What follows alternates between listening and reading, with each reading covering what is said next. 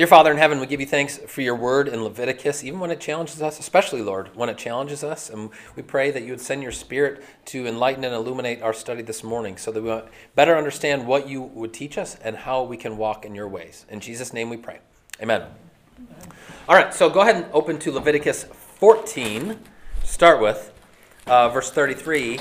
And we're going to get into the laws for cleaning houses. Now, this is a good example of how uh, we talked about what, a few weeks ago when we first began this discussion of leprosy. I'm putting that in quotes here because um, the modern condition of leprosy uh, is not the same thing as whatever exactly it is that they're talking about in Leviticus chapters 13 and 14. We don't know exactly what it is. It's some sort of infection um, that manifests itself as a skin condition, but as we saw, it can also infect clothing and then homes, um, so that it's a, a kind of mildew or something. So we still don't know exactly what it is, but suffice it to say, it's some kind of scaly skin disease or infection that can also spread to inanimate objects, even.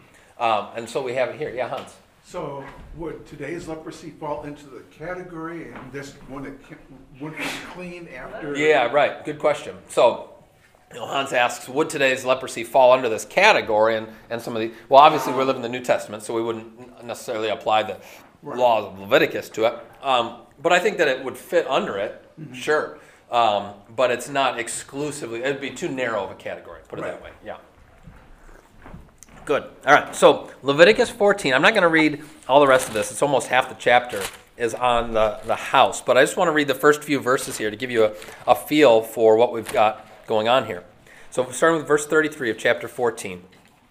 The Lord spoke to Moses and Aaron, saying, When you come into the land of Canaan, which I give you for a possession, and I put a case of leprous disease in a house in the land of your possession, then he who owns the house shall come and tell the priest, There seems to me to be some case of disease in my house. Then the priest shall command that they empty the house before the priest goes to examine the disease, lest all that is in the house be declared unclean. I think they should have had an inspection before they purchased the house. You know, you know in addition to all the other things that they evaluate, uh, yes, you have a leprous disease in here. Um, but then go down to uh, verse 43. Okay, so next paragraph. Um, if the disease breaks out again in the house, after he has taken out the stones and scraped the house and plastered it, then the priest shall go and look. And if the disease has spread in the house, it is a persistent leprous disease in the house. It's unclean. And he shall break down the house, its stones and timber, and all the plaster of the house, and he shall carry them out of the city to an unclean place. All right, so if you have to, knock the whole house down. Uh, but then finally, verse 53, jumping down. Uh, and he shall, so you've got the sacrifices with the birds, like we talked about last time, letting the live bird free. He shall let the live bird go out of the city and into the open country. So he shall make atonement for the house, and it shall be clean. Shall make atonement for the house. The physical dwelling has almost a, a kind of spiritual properties to it from God's perspective. And so, number one on your handout, familiar phrase home is where the heart is, home is where the soul is. That it's not just some inert structure, but there's something more to it. God sees this, and I wonder how have you experienced this in your own life, where your home, your house, your physical dwelling is not just, you know, four walls and a roof. At the end of the day, you know it is that, and if it catches on fire, you know you'll, you're going to get out of it. You're not going to stay and, and burn with it. But how have you experienced this in your life where a house is more than just a house? Do you, yeah, Esther? Um, well, mostly from my kids. From your kids, yeah. Yeah, they, they um, got to have Christmas at home. At home. Right. Yep. And uh, we're never going to sell this house. right, exactly. How long have you been in it? Um, since 1980. Since 1980. So 40 plus years in that house. And yeah. yep, yep. And so home, it, that's still where they want to have Christmas. Christmas at home. Yep, that's right. Yeah. Others of you? Uh, just, yeah, Sandy. Um, we've moved quite a bit. Yeah. And each time that we move, I notice that there's kind of a certain uh, pivot point where you have to come home to that place so many times, and right. I don't know what it is. Right. Then it turns into, oh, this okay, is home. This is the sanctuary, yeah. yeah. Yeah, And especially, uh, once pictures and things are up, yeah. you know, they're familiar things, but, It's interesting though, like you say, it doesn't happen right away. No. It takes time and a certain number of having gone away and then coming back to it. So are you there yet in your with your house? yes, actually, we turned that corner right around Thanksgiving, There you go. Because you've been there two years, one year, a year, well, a year and a half, year and a half. And you've got stuff on the walls. And we do, yeah.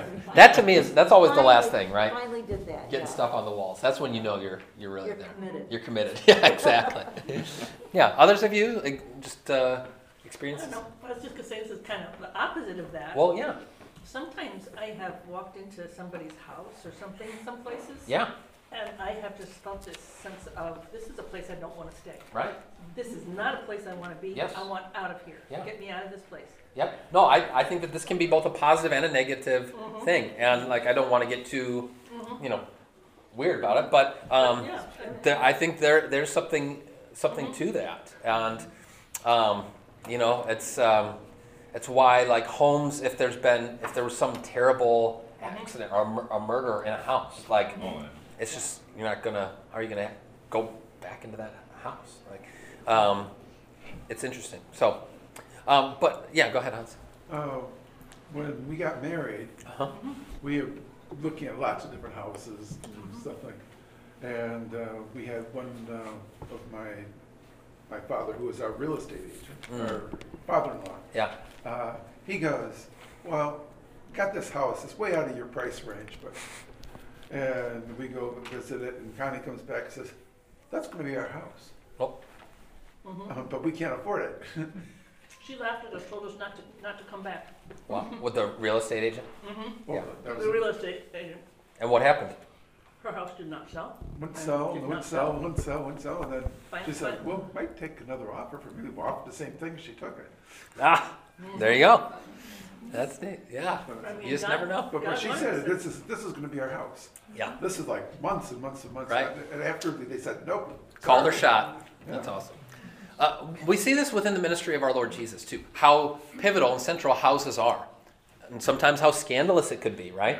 For him to enter certain houses. So um, just to think of one famous story in particular which i alluded to in the sermon today luke, luke chapter 19 and i think that the, the house plays a pivotal role in this uh, familiar story yes. So in Luke 19 is the story of Jesus and Zacchaeus. So Jesus enters Jericho and was passing through, and there was a man named Zacchaeus. He was a chief tax collector and was rich. And he was seeking to see who Jesus was. But on account of the crowd, he could not because he was small of stature. So he ran on ahead and climbed up into a sycamore tree to see him, for he was about to pass that way. And when Jesus came to the place, he looked up and said to him, Zacchaeus, hurry and come down, for it is necessary Di- die. It is necessary that I stay at your house today. So he hurried and came down and received him joyfully. And when they saw it, they all grumbled. He's gone in to be the guest of a man who is a sinner. And Zacchaeus stood and said to the Lord, Behold, Lord, the half of my goods I give to the poor, and I've, if I've defrauded anyone of anything, I restore it fourfold. And Jesus said to him, Today salvation has come to this house, this house, since he also is a son of Abraham. For the Son of Man came to seek and to save the lost. Yeah, Ann. That also brings the meaning of house to its other meaning, Yes. like, like line, right? Yep, that's exactly right. So, house has that literal physical meaning of four walls and a roof, but also the more abstract meaning of a dynasty, of a, of a line. And I think here that Jesus is being intentionally ambiguous about that. And it's, it's both. Now salvation has come to this wretched line of, I mean, maybe he knows more about Zacchaeus' history, which we don't know. Maybe there, there's a whole line of, you know, defrauders in his family. But suffice it to say, it has come not just to his physical dwelling, but also to his family, to the, the Zacchaeus lineage. So it's both of those. But we see this, this is often the case with our Lord, that he, he's entering homes. You know, Martha and Mary, right? The table fellowship, breaking bread um, after Matthew's conversion, and so on and so forth. So, Would going Yeah. to Zacchaeus' house make him unclean? okay, so it's a good question. Um, Hans asked, would going into Zacchaeus' house have made Jesus unclean? Uh, strictly speaking, probably not, but I think that's the way it would have been interpreted. Um, so it, it would it would all depend on uh, one's perspective on Zacchaeus, how grievous a sinner he was. But from what we've read in Leviticus, there's nothing that makes me think that he would have been rendered ritually unclean per se. But we'll get an important story later that sees very much where Jesus would have been. Yeah, go ahead, Ann. Well, this, remember, we talked about, didn't we talk about how Jesus, instead of becoming infected, Right. Yes. Yes, exactly. So he has the he um, reverses the, positivity dominance. yes. Yeah. Yeah, so psychologists talk about the negativity dominance, but he re- yeah, reverses the curse, reverses that flow. So now instead of Jesus being infected and becoming unclean, he makes the unclean clean. And again, we'll see more on that just in a moment. Just want to give a, a plug here too. Um, Epiphany is the uh, special time of year, but we can do this any time of year for home blessings. Okay, and this is uh, part of the wisdom of the home blessing. I'm looking around now. Some of you have uh, uh, had me do this before. Um, so this is a ancient tradition of the church to do house blessings. Goes back to the Magi. That's why the season, uh, why it's associated with the season of Epiphany. And you do the, the chalking on the doors. I guess is my graphic from last year. Um, but uh, so you have the year on the outside, and then the CMB, which has dual meanings. It's a uh, uh, acronym for a Latin blessing: Christus Mansionem Benedicat. Christ bless this house. Uh, but it's also the initials of the traditional names of the three wise men. Anybody know the three wise men? Don't say it over there. Okay, so you got Caspar, Melchior, and Balthazar. Okay, this is not in the Bible. Okay, this is church church tradition, but um, it has both of those um, kind of meanings. And then with the home blessing, just go from room to room. I bring my anointing oil if the homeowner is, is okay with that, and um, just uh, anoint each of the rooms and speak um, the word of God. Uh, you know, short scripture reading and a prayer. Just go into each each room, and in that way, sanctifying the home to God's purposes. So. You know, if you have, if you've had um, some kind of calamity in the home, I think it's a good time to do it. If you've done home renovations or anything like that, might be a good time to do uh, house blessing. Or, or just annually even you know you can re-up um, so just something to keep in mind i'll be putting announcements out in the next couple of weeks but uh, again you can do it any time of year but epiphany is just a natural time to kind of do it it's a slower time too so got, got time for home blessings Good. all right uh, okay let's go to leviticus chapter 15 now because i know you're dying to talk about bodily discharges. Pastor can we just dig right in here? All right. Leviticus 15 oh yes. Before you go on, the would like black mold be Yes. what they were talking about? Yeah, exactly. So black mold, Or whatever. this guy, yeah, exactly. That's the kind of stuff that I think would have been regarded as you know, what they're talking it's about there. growing back. Yeah, you've got a leprous disease in the house, and uh, yeah, or you know, if you have like if you hear a voice that says "Get out," you know, that would be another one. Just Yeah, well, I, like I said, yeah, right, exactly. I had that. You got a poltergeist. Your house is buried on Indian burial ground, or built on an Indian burial ground. All right, Leviticus 15. All right, how much of this do I want to read? I think I need to read some of it just so we can get a get a good feel for what we've got gotten ourselves into here. the Lord spoke to Moses and Aaron, saying, "Speak to the people of Israel and say to them: When any man has a discharge from his body, his discharge is unclean, and this is the law of his uncleanness for a discharge. Whether his body runs with his discharge or his body is blocked up by his discharge, it is his uncleanness." Every bed on which the one with the discharge lies shall be unclean, and everything on which he sits shall be unclean. And anyone who touches his bed shall wash his clothes and bathe himself in water and be unclean until the evening. And whoever sits on anything on which the one with the discharge has sat shall wash his clothes and bathe himself in water and be unclean till the evening. And whoever touches the body of the one with the discharge shall wash his clothes and bathe himself in water and be unclean till the evening. And if the one with the discharge spits on someone who's clean, then he shall wash his clothes and bathe himself in water and be unclean until the evening. And any saddle on which the one with the discharge rides shall be unclean. And whoever touches anything that was under him shall be unclean until the evening. And whoever carries such things shall wash his clothes and bathe himself in water and be unclean until the evening. All right, it goes on in this in this kind of vein, um, but really, um, what's significant is a couple of things. I want to point out the structure of this chapter, and then I'll, I'll double back and go into some some of the sections of it. So this is uh, there's a significant structure to the chapter as a whole. It really has five parts. So the section we were just reading from focuses on abnormal male discharges. Uh, then there's a brief section on normal male discharges. Then at the center, verse 18 speaks of sexual intercourse. Then you have normal female discharges and abnormal, uh, um, that should say female, uh, discharges. Okay? So the chiastic structure comes from the Greek word chi, chi and so a chi is, a chi is an x. Okay? So chiastic is that you kind of have these two parts and then it all is centered um, toward the middle. So we tend to think of the most important thing is going to be at the beginning, right? In an article in the newspaper, you've got the lead, but the most important thing in the middle. But with a chiastic structure, the most important thing is not at the beginning nor at the end, but it's right there in the middle. So this structure of the chapter is pointing us toward the most important thing that it has to say, and really the reason that God has even taken this up is with respect to sexual intercourse. Okay? Now, um, more on this presently, but um, I want to just kind of um, touch on each of these sections so you can kind of see. So the next section, then, first there's the abnormal male discharges, and then you've got 16 and 17 normal male discharges. If a man has an emission of semen, he shall bathe his whole body in water and be unclean until the evening. And every garment and every skin on which the semen comes shall be washed with water and be unclean till the evening. Okay, skip verse 18, go down to 19. When a woman has a discharge, and the discharge in her body is blood, she shall be in her menstrual impurity for seven days. Okay, this is part of the normal female discharges. But then the abnormal male discharges, starting in verse 25, Female. thank you. If a woman has a discharge of blood for many days, not at the time of her menstrual impurity, or if she has a discharge beyond the time of her impurity, all the days of the discharge she shall continue in her uncleanness.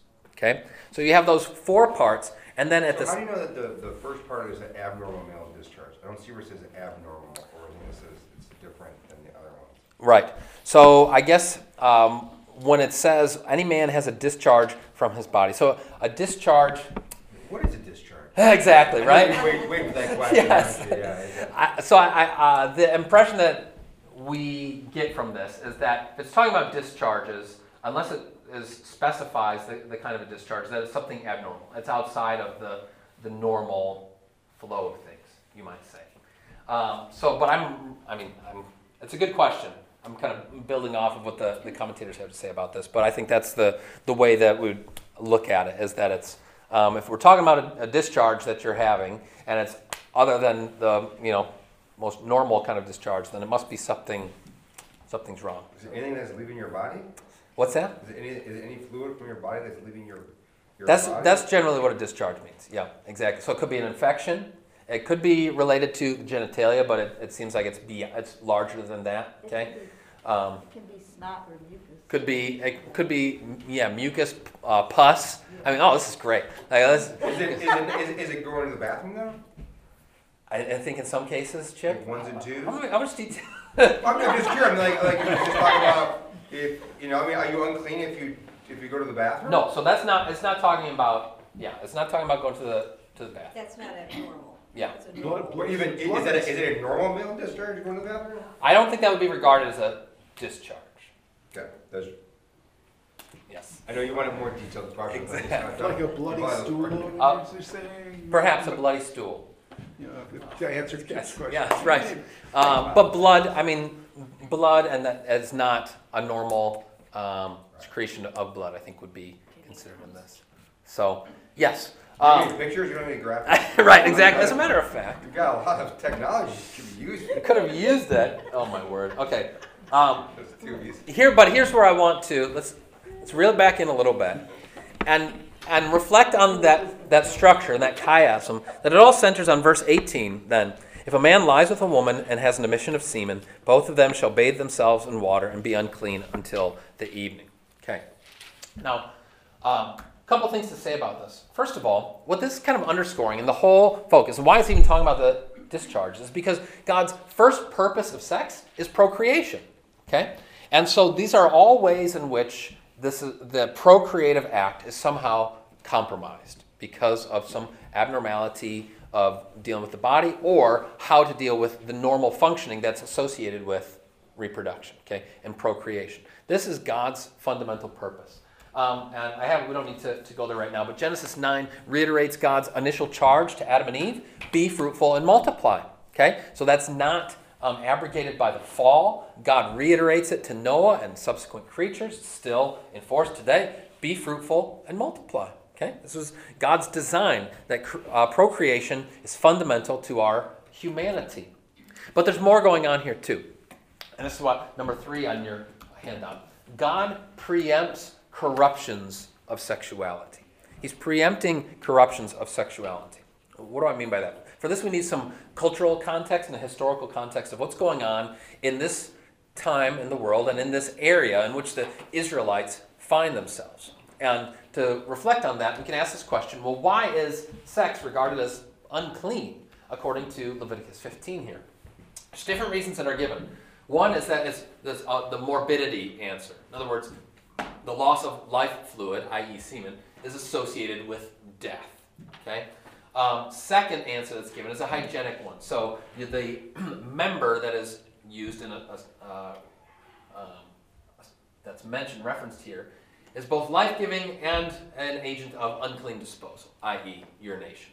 Okay, so that's a, a hygienic reason that's given. But uh, John Kleinig points out that really what's at issue here is it's a religious. See, the pagan neighbors uh, surrounding Israel practiced ritual sex with so-called sacral prostitutes. Okay, and perhaps you're familiar with the idea of fertility gods. And Chip, I did consider putting up some pictures of ancient fertility gods that have been found, but I thought that that was not appropriate for this group. And if you want to Google it later, you do so at your own risk. Okay, really some graphic, crazy stuff. But I Assume that's not, you're not. this is not. An, I like the kitty. yeah. Um, but there was, uh, because there was this notion that the gods, that the way that they created was similar to how humans created and procreated. And so the, a way of worshiping was through having sex in the sacred place, in the sanctuary, in the temple. Okay, there were prostitutes that were specifically appointed for this purpose. Okay, they're just like prostitutes would be at any time, except they had this sacred. It, it made it a sacred act. This was your act of worship right there in the sanctuary, in the temple. Yeah. And they may not have been voluntary. And they may not have been voluntary, exactly. They may have been conscripted. I mean, whether you're talking about um, young young girls and so forth. So um, this was a, a, source of not only um, gross, you know, physical abuse in that way, but also injustice. There's so many ways in which God wants to ensure that this does not happen among His people. Okay, so by rendering sex unclean, um, it basically puts in this tripwire right in there where you couldn't possibly have your sacral prostitutes because this is it's showing by its very nature it's desacralizing. Okay? Now this does not mean unclean hasten to add unclean does not mean sinful per se. There are some there can be overlap there, but it's not necessary, not necessarily the case.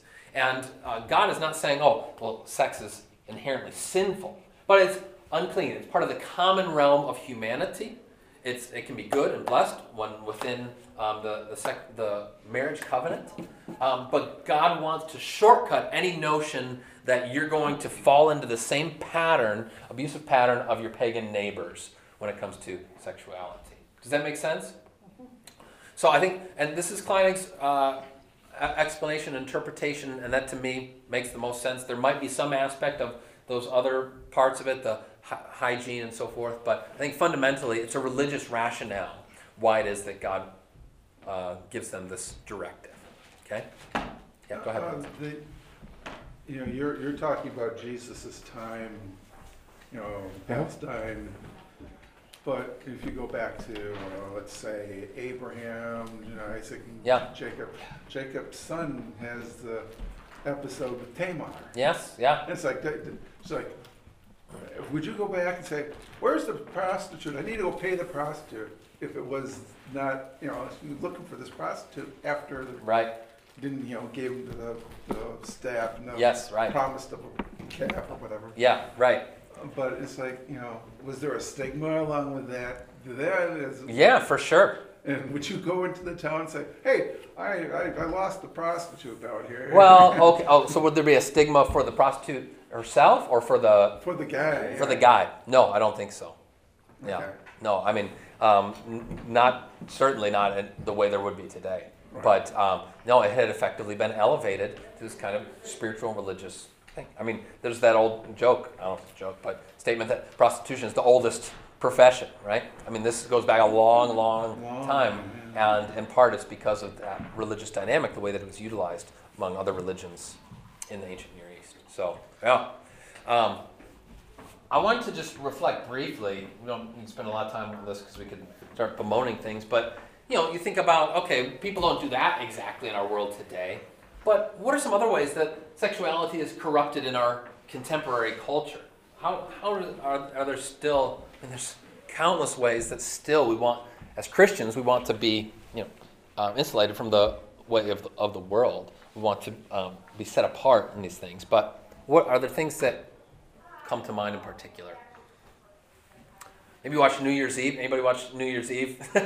exactly, just shaking your head.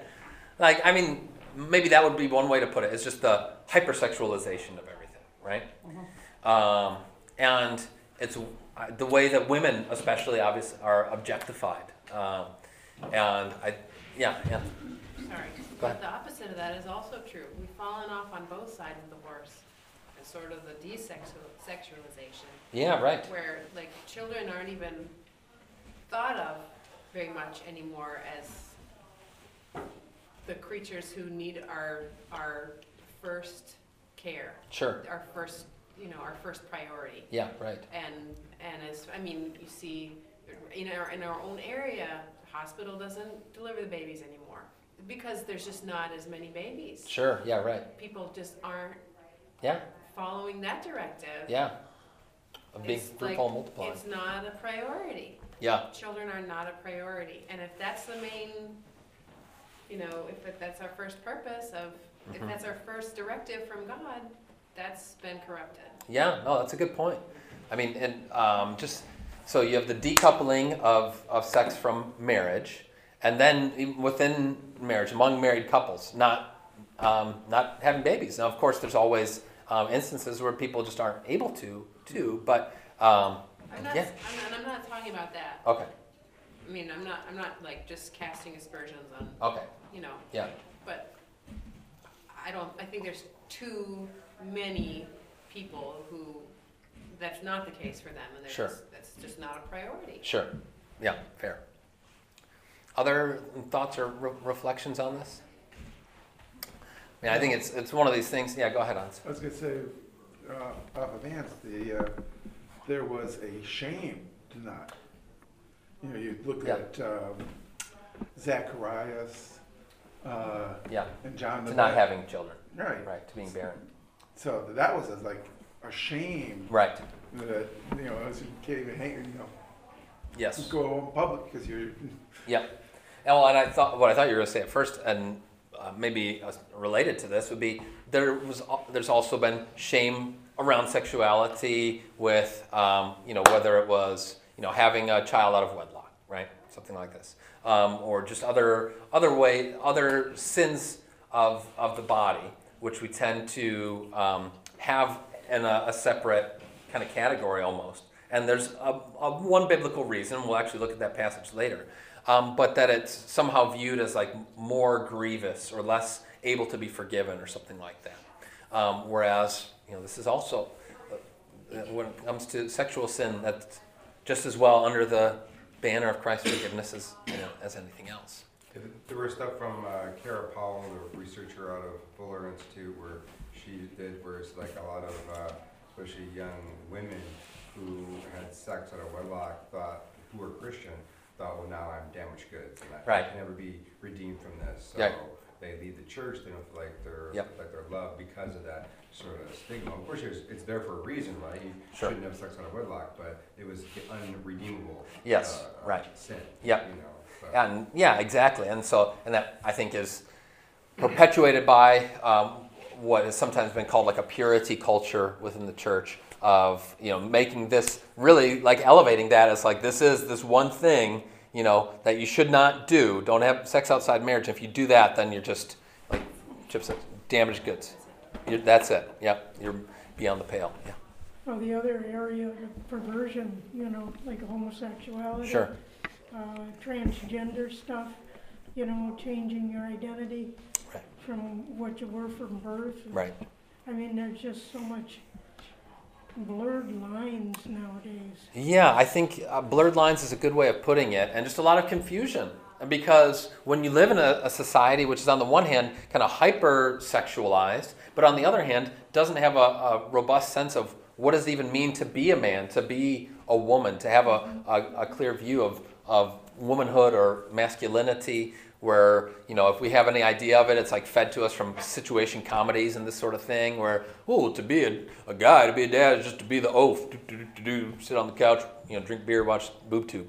Um, and so I think all of these things kind of coalesce into just that general sense of confusion and unclarity about it. Yeah. So, I mean, this Leviticus 15 is still relevant in that respect, uh, but uh, certainly the biblical witness more more generally uh, is so vital on this on this point. Yeah. I think there's a certain danger.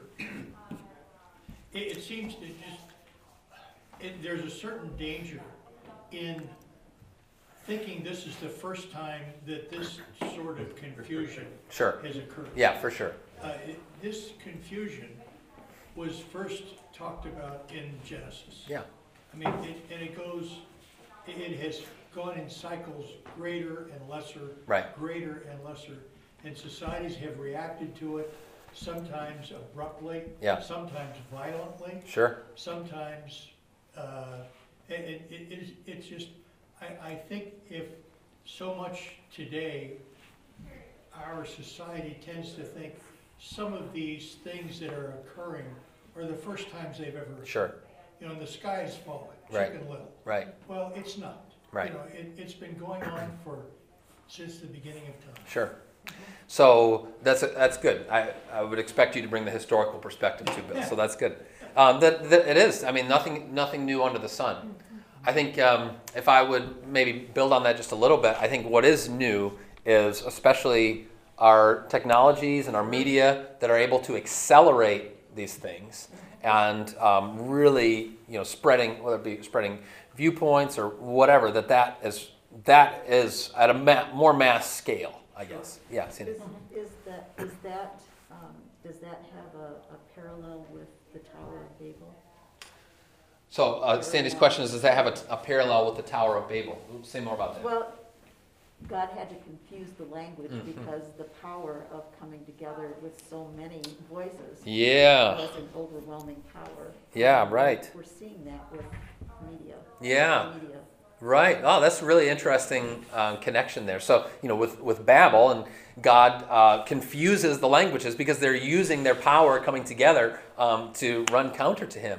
And so, is some of that confusion even kind of God ordained in a way? Uh, I mean, yeah, I don't know. I, I think that, um, I don't know. I, I, it's something to, to chew on. That's, Yeah.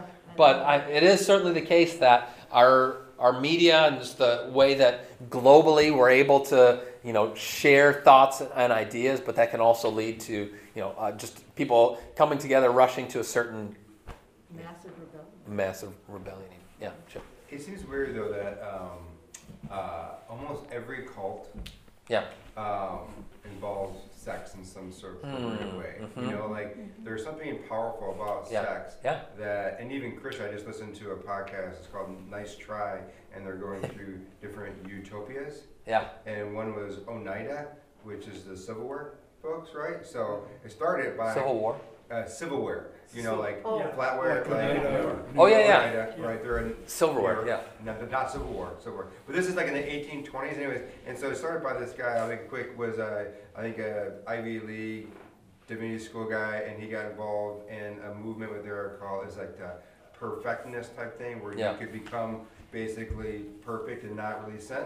Hmm. And but somehow part of that was uh, sex was a base a way to like recharge your your sanctifiedness, your Wow, perfectness, of yeah. course, right? Why Right. not? You know. And so, uh, and so they started to, so sex was elevated within that group, and then of course started to have sex with Right. each other, and so they were called complex uh, marriages, which were like, it's basically like Right. two, uh, like a hundred people. Yeah. Living in a huge house Oh my in goodness. upstate New York where they were all having sex together, and of course it went horribly wrong. Um, but they, um, but it just seemed like Christians too have often not Sure. not maybe the Orthodox, but the, Yeah. the you know the cults always involve sex. Yeah. Always make it some weird thing. Right. Right. Like it's just weird. you Yeah. know? I mean, I don't know. Well, and, and to spin off of that, the, the corollary was the Shakers. I mean, the Shakers were a reaction to that. Right. So it- the men and the women were Yeah. segregated. Right. Sex was horrible. Yeah. You could Right. not have, you know, so there've been those kinds of Right. Back and point forth. counterpoints back and Yeah. forth Yeah. in one form or another. Yeah. Yeah, and the Seventh day Adventists believed that eating meat inflamed the passions, and that was one Ah. of the reasons for the vegetarianism. Hmm. I wonder- But that eighteen, that eighteen forties, twenties, Yeah. thirties, forties era produced a lot of Yeah. crazy. Of interesting movements. Right. So yes. So I. This is not. This is not new, and so in that respect, um, good for us, I guess. Misery loves company, um, but it, it does certainly still um, call for discernment and how to what it looks like for us to be faithful in this moment. But I do want to then say, and this is um, apropos what we're talking about too. God also removes the shame surrounding sexuality, because you know if on the one hand um, they can be in, indulged in and abused too much, it can also become the source of, of shame, right? Where people aren't able to talk about it, and Christian people and so forth. And um, I think one of the ways that God does this is just by normalizing normal stuff, right? It's the kind of stuff that, it is just like our reaction, right? It's, kind of, it's disgusting, it's gross. Who wants to talk about that?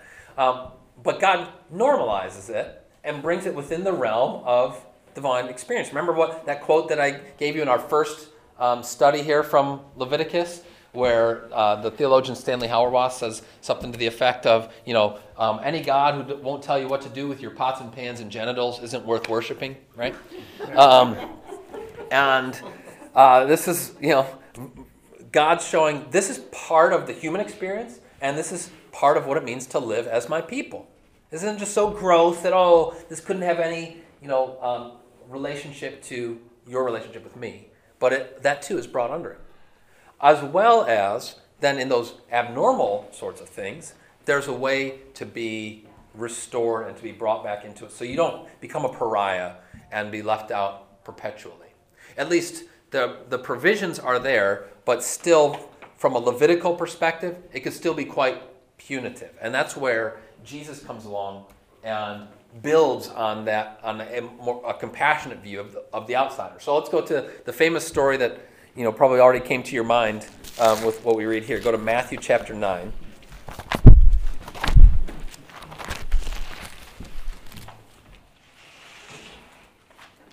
And uh, Matthew does something here. Uh, Mark does this more often, um, where two stories, two instances are kind of sandwiched together. And similar to like the chiasm, um, the question is when you see a story like this is what is the significance of the sandwich, as it were? Why, the, why, is these, why are these stories brought together, coupled together? Think about that um, as we read here in Matthew 9, verses 18 through 26. While Jesus was saying these things to them, behold, a ruler came in and knelt before him, saying, My daughter has just died, but come and lay your hand on her, and she will live. And Jesus rose and followed him with his disciples. And behold, a woman who had suffered a discharge of blood for twelve years came up behind him and touched the fringe of his garment, for she said to herself, If I only touch his garment, I'll be made well. Jesus turned and seeing her, he said, Take heart, daughter, your faith has made you well. Instantly the woman was made well. And when Jesus came to the ruler's house and saw the flute players and the crowd making a commotion, he said, Go away, for the girl is not dead but sleeping. And they laughed at him. But when the crowd had been put outside, he went in and took her by the hand, and the girl arose. And the report of this went through all that district. Okay, so you have this story of the woman with the uh, discharge of blood for 12 years. So, first of all, let's just think about this woman's experience. And as a result of this perpetual bleeding for a dozen years, what other ramifications and consequences were in her, were there in her life? Be like a leper. She would have been like a leper, effectively, right? Exactly. Unclean. Okay. So then, what does that mean? What are some other things that follow from Can't that? go to synagogue. You, you can't go to worship. Okay. So you're not you're not going to have that certainty of your atonement of having your sins be forgiven. What else? Spent all her money basically trying to get well. She's been blood dry, pardon the pun, of, with, of just trying to get well, of using all of her, her money up, trying to find doctors, somebody to, to care for her. Can't do it. Yeah. Well, when I said synagogue, I wasn't referring to the worship part the synagogue was uh, the community. There's community side of it too. So, Exactly. you, know, you can't go to any potlucks. Yep. You- you Yeah, exactly. No potlucks. Right. So that loss of fellowship. I mean, so she she is suffering all these different aspects. Yeah. Is it possible that the only doctors or physicians who would have treated her would be quacks? Because she had been so outside of Sure. Yeah. So she's probably, uh, yeah, I think it's it, that's a fair conjecture that she would have been going to uh, the less reputable doctors, right? And just anybody, especially after the years wore on. Maybe at first she was able to see some people, but was unsuccessful, and then you know she's just going to see anyone and everyone who will take her. Yeah. And then there's the idea that if you're suffering from this, you must deserve it. You must deserve it. Right, exactly. So just that sense of what have I done wrong? Why am I suffering in this way? Why has this happened to me? I mean, there's so many aspects Plus, to she's it. a woman. And she's, And- And you absolutely cannot have children or. Oh, yeah. Any of those. yeah, you can't have children. You're not getting married. I mean, it just goes on and on and on. How are you, you can't, clothes, right? I mean, just very practical stuff. Like, oh, it's just awful to think about. Um. Yes, she's scraping to get by. But what does Jesus do? This is a classic example again of Jesus' positivity dominance.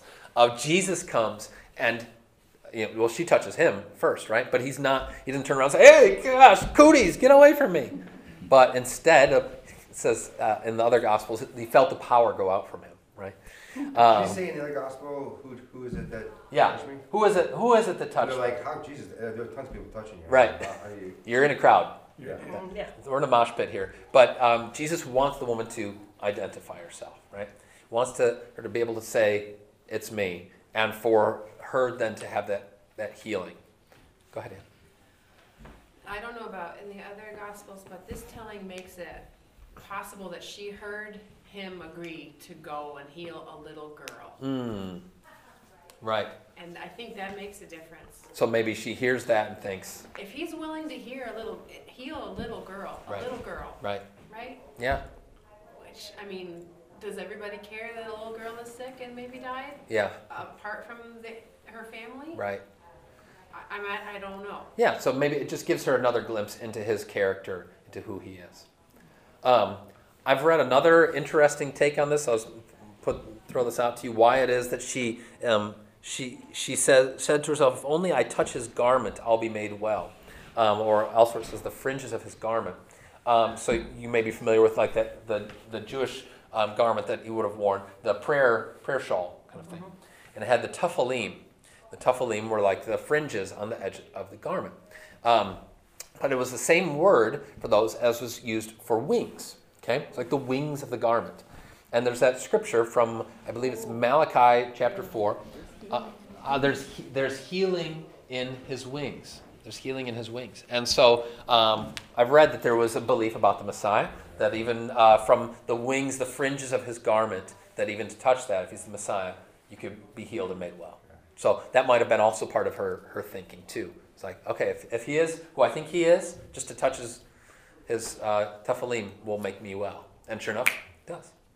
So let's think then, um, as I say, it's kind of sandwiched between this healing of the young girl. What would be the connection there? I mean, there's that side of it that Anne mentioned of just that sense of seeing his character, his, his, the compassion of Christ. But Would she have been about the same age as the length of her illness?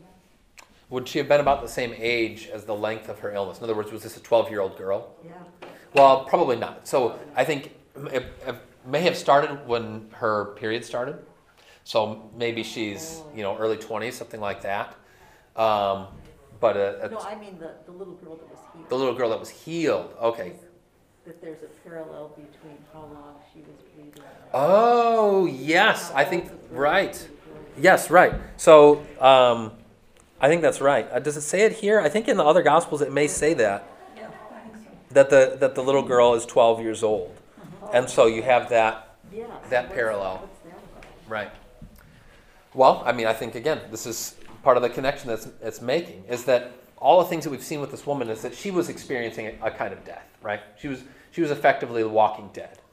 Um, but just as Jesus brings to life this girl who had died, so he restores life to this woman who had lost pretty much everything in her life. He says, Now you, you uh, take heart, daughter. Your faith has made you well. Then go away, for the girl is not dead but sleeping. And there's also this that side of it too, where of course to touch a dead body also would have rendered Jesus unclean normally. But once again, he's able to reverse that flow of uncleanness and restore life there. Yeah, go ahead. Um, would this continual touching of the unclean be one of the charges that Yeah. the Pharisees would have against him? Yeah, for sure. So, I mean, question is, would this would this have been one of the charges the Pharisees would have had against him? This continual touching of the unclean, for sure. I mean, Matthew nine would be a case in point of not only do you have Jesus um, touching this woman and helping the little girl, but then um, earlier, right before this in the chapter, was the um, call of Matthew, right? And they're grumbling because, again, he's going into the house. He's dining with a guy that they would have regarded as, as unclean. So I think, you know, back to the Zacchaeus thing, too. It probably would have been viewed that kind of, of way. Um, so, yeah, I mean, all of that is kind of factoring into as they're building their case against him. Yeah. Okay, so th- this is just such a beautiful expression of the mercy of our Lord and what his ultimate aim is in restoring God's good creation. Just, yeah, go ahead, Hans. um, It talks about Jesus saying that she's not dead, she's sleeping. Right. Touching a sleeping body wasn't, uh, Yeah, uh, that's not an issue. Right. Was she really dead? Is the Yeah. question, was she in a coma, Oh, right. you know, type of a thing where, Yeah. you you know, No, she's she dead. she dead, it's. But it's, it's the, yeah, go ahead. But the thing is, when you're, um, when you die, your spirit is still alive, and so in that way you're sleeping. Well, and Because yeah, your spirit is with the Lord. and this is, I mean, this is the very much at the heart of a biblical view of, of the end times and of, of our future hope is that uh, death is not the end. It's a sleep. It's a rest, and you will be awakened. Yeah. Yeah. I, I don't have a count on this, but it, there is a quantitative aspect, I think, to this. Jesus is very indiscriminate in Yeah. who he helps, Right. men or women. Sure. Uh, whereas so much of the Bible before now highlights the male place. I mean, Mhm. there are women who participate, but in this case, he's, he's, he's open to anybody. For Uh, sure. it- it- They're, they're on equal footing. Yeah.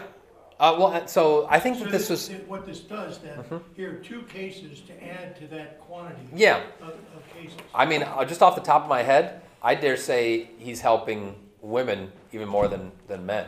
Um, certainly throughout his ministry, that was one of the things that, um, while his, his disciples and his, his center core are all men, it, it's clear that the ministry is open to, uh, that his care and his compassion are for all people, right? He's not going to limit them. Now, I would say, in defense of the Old Testament and of Leviticus, um, that structure of it, that, that, and the chiastic structure, that in itself kind of underscores the fact that, I mean, what you would have expected is just an emphasis on the women and all the ways that the, you know, women, they're the ones that have to deal with the period. They're the ones that are, uh, get unclean from this kind of stuff. But it doesn't just say that, it puts the, the men in there too. And so um, I think that there is that, if I can put it this way, democratic perspective. Um, it's not. Uh, uh, it's not a, a, a sexist kind of thing. Certainly by Jesus' time, I think that there was, there was more ways in which um, it had become more patriarchal in a um, more destructive way. But there's nothing inherently, as you know, people would sometimes say, there's nothing inherently toxic about patriarchy or masculinity or what have you. It's all about what's done with it, right? And uh, anyway, but I, uh, your point is well taken that Jesus has a special um, care and compassion for the outsider, and in that day and place, that would have included women for sure. I want to conclude with this. Just how Leviticus 15 really provides a theology of sexuality in a way. It's not, you can't get it just from this chapter, but I think it helps to contribute, I should say, uh, helps to contribute to a larger theology of sexuality from the scriptures. And even something like, as John Kleinig points out, that the most significant feature of this legislation in Leviticus 15 is that it doesn't locate the source of genital impurity in either of the sexes or in their sexual organs.